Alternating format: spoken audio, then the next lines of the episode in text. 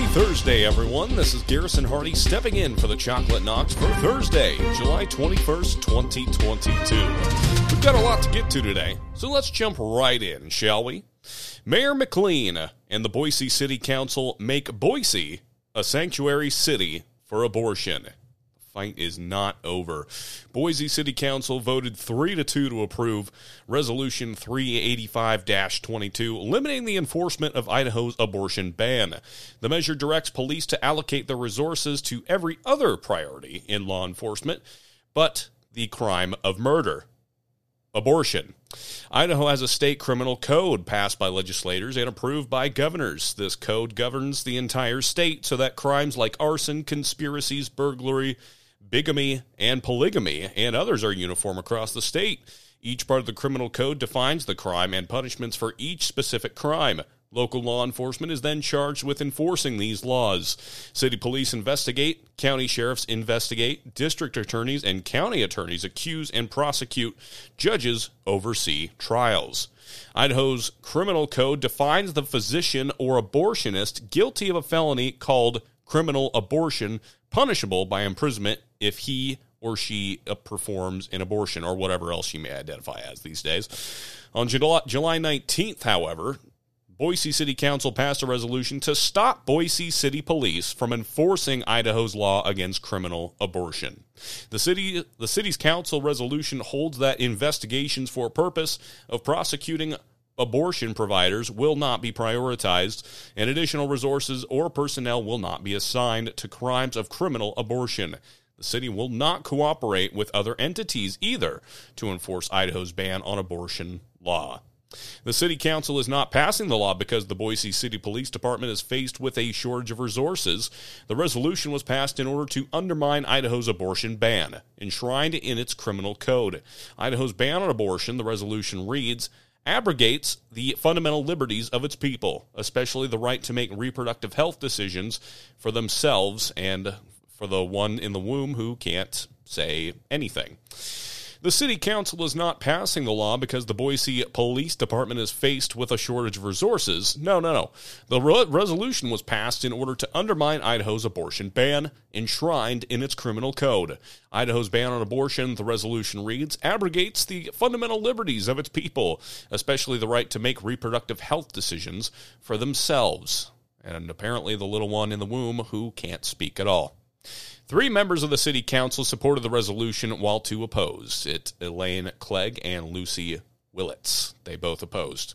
The move provides sanctuary or a safe place for abortion providers in Boise. While Planned Parenthood has moved its abortion clinics out of Boise, Planned Parenthood's only Idaho clinics are in Meridian and Twin Falls now.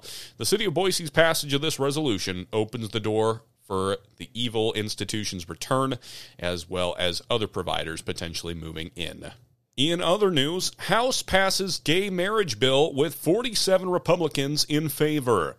The Respect for Marriage Act, which will take you all of 30 seconds to read, it doesn't create any federal right to gay marriage. Rather, it repeals the 1996 Defense of Marriage Act signed by Bill Clinton and requires states to give full faith and credit to any lawful marriage performed in another state.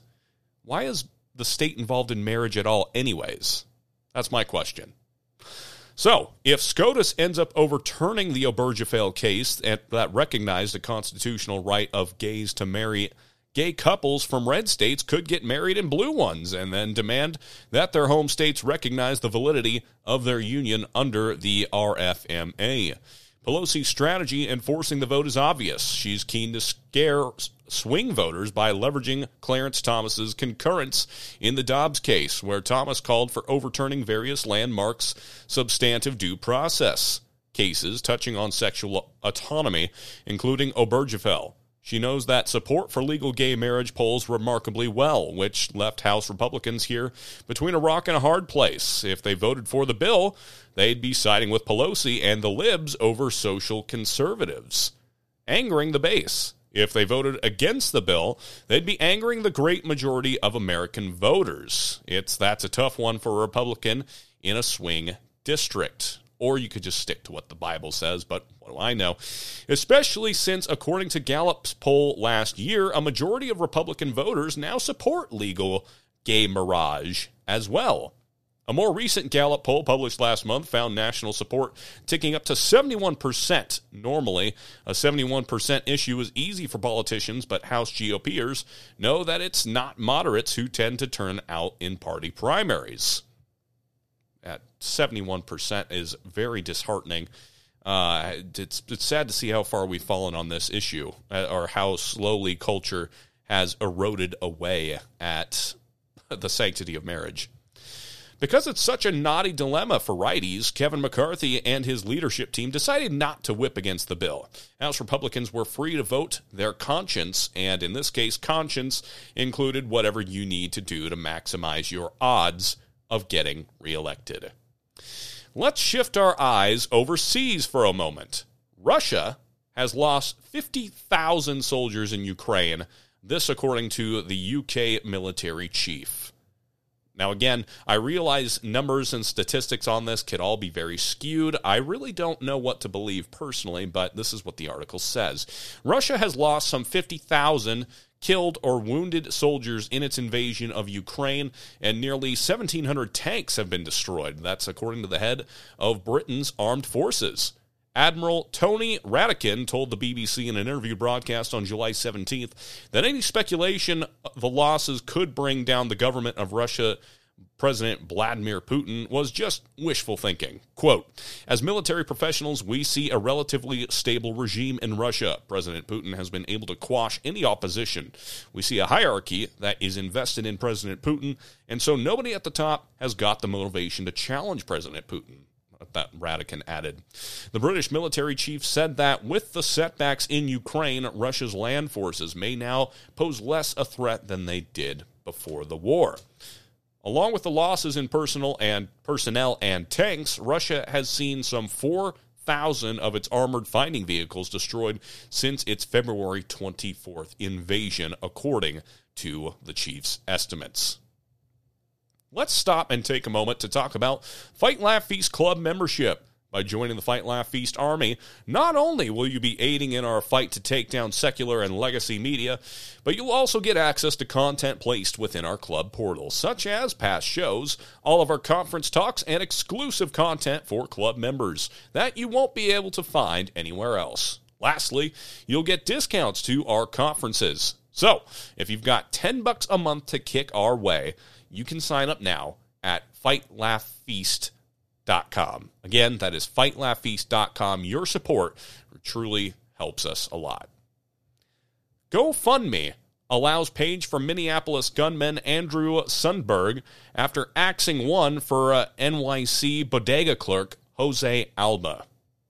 Yeah, I don't I don't see GoFundMe being unfair. Really? What? GoFundMe is allowing a small fortune to be collected for kin of the Minneapolis gunman fatally shot by cops after he fired at neighbors while a hard-working Manhattan bodega clerk, Jose, Jose Alba's fund, got the axe. And, well, critics are unhappy.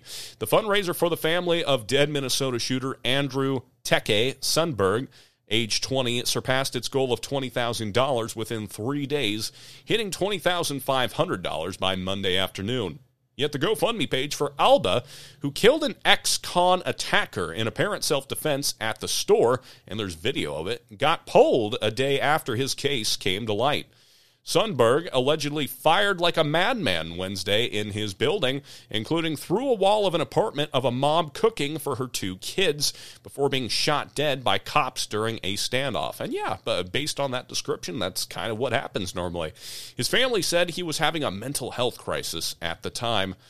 It's unclear why police snipers finally shot him dead after six hours of negotiations. It's unclear. Now, let me be clear. I didn't write this. This is the New York Post. Uh, so, and any, anyways, it's unclear why police snipers finally shot him dead after six hours of negotiations. But the head of the Minnesota, Minneapolis Police Union said in a statement last week that, quote, to prevent death or great bodily harm to another, officers used deadly force. Yeah, that seems pretty clear to me. When Black Lives Matter protesters showed up at the young man's building over the weekend to decry the cops, the fired upon mom had some strong words for them. That man was art. George Floyd was not armed.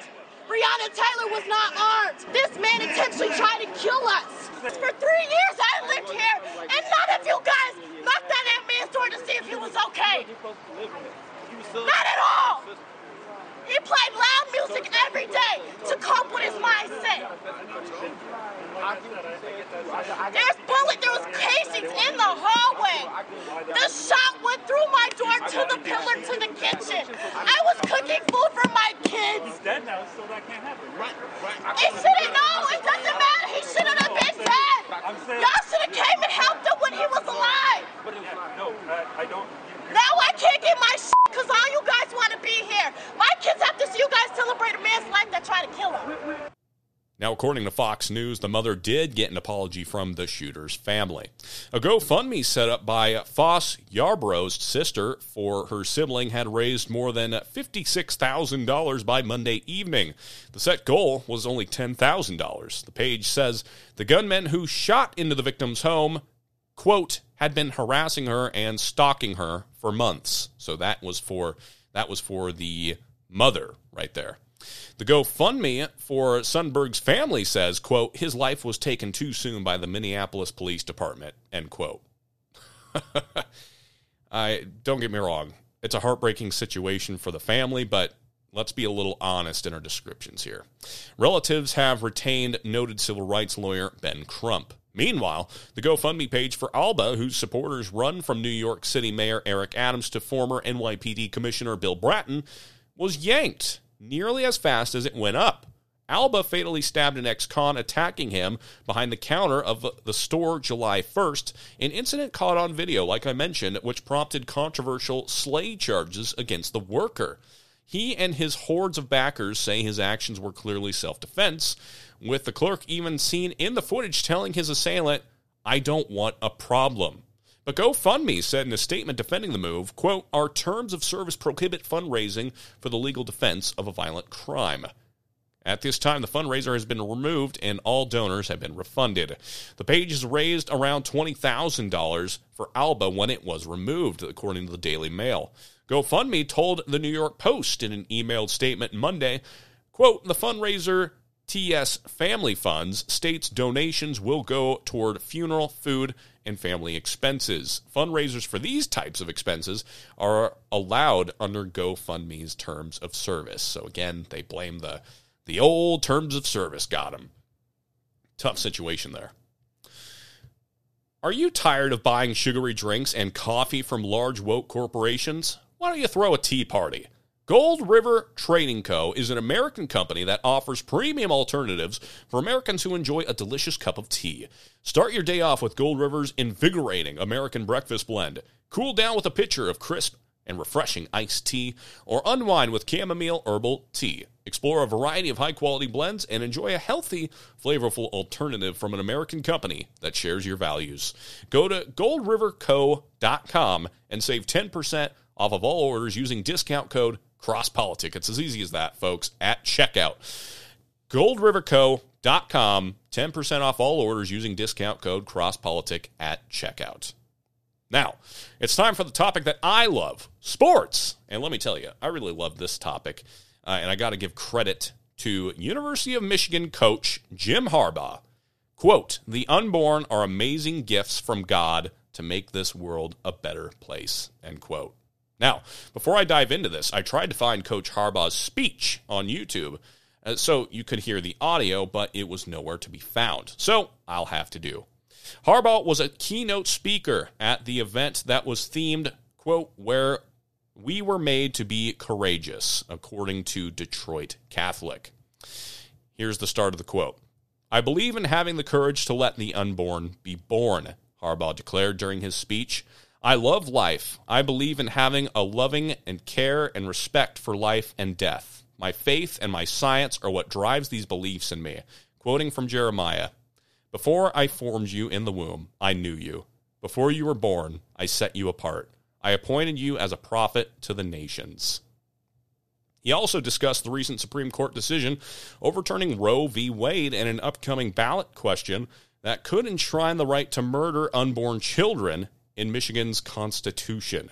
Quote Passions can make the process messy, but when combined with respect, it ultimately produces the best outcomes. the University of Michigan, Michigan coach said. This process has been passionate and messy, but I have faith in the American people to ultimately develop the right policies and laws for all lives involved. You give them a lot of credit. Uh, there, coach. I recognize one's personal thinking regarding morality of a particular action may differ from their thinking on whether government should make that action illegal. There are many things one may hold to be immoral, but the government appropriately allows because some greater good or personal or constitutional right. He continues. Ultimately, I don't believe that this is the case with abortion, Harbaugh professed. Yes, there are conflicts between the legitimate rights of the mother and the rights of the unborn child. One resolution might involve incredible hardship for the mother, family, and society. Another results in the death of an unborn person. Harbaugh would also state In God's plan, each unborn human truly has a future filled with potential, talent, dreams, and love.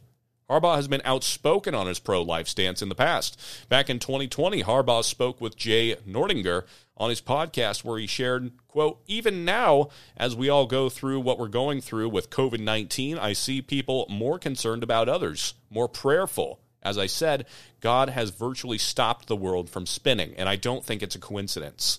My personal feeling, living a faith based life, this is a message or this is something that should be a time where we grow on our faith in reverence and respect for God. You see people taking more of a view of sanctity of life, and I hope that can continue. I hope it continues, and not just in this time of crisis or pandemic, he added. And then he finally said, lastly, abortion. We talk about the sanctity of life, yet we live in a society that aborts babies. There can't be anything more horrendous. I don't know about you, but Harbaugh just got a fan in me there. This has been your Cross Politic Daily News Brief. If you liked the show, share it for me, would you? If you want to sign up for a club membership, a magazine subscription, or sign up for our conference, you should head on over to fightlaughfeast.com.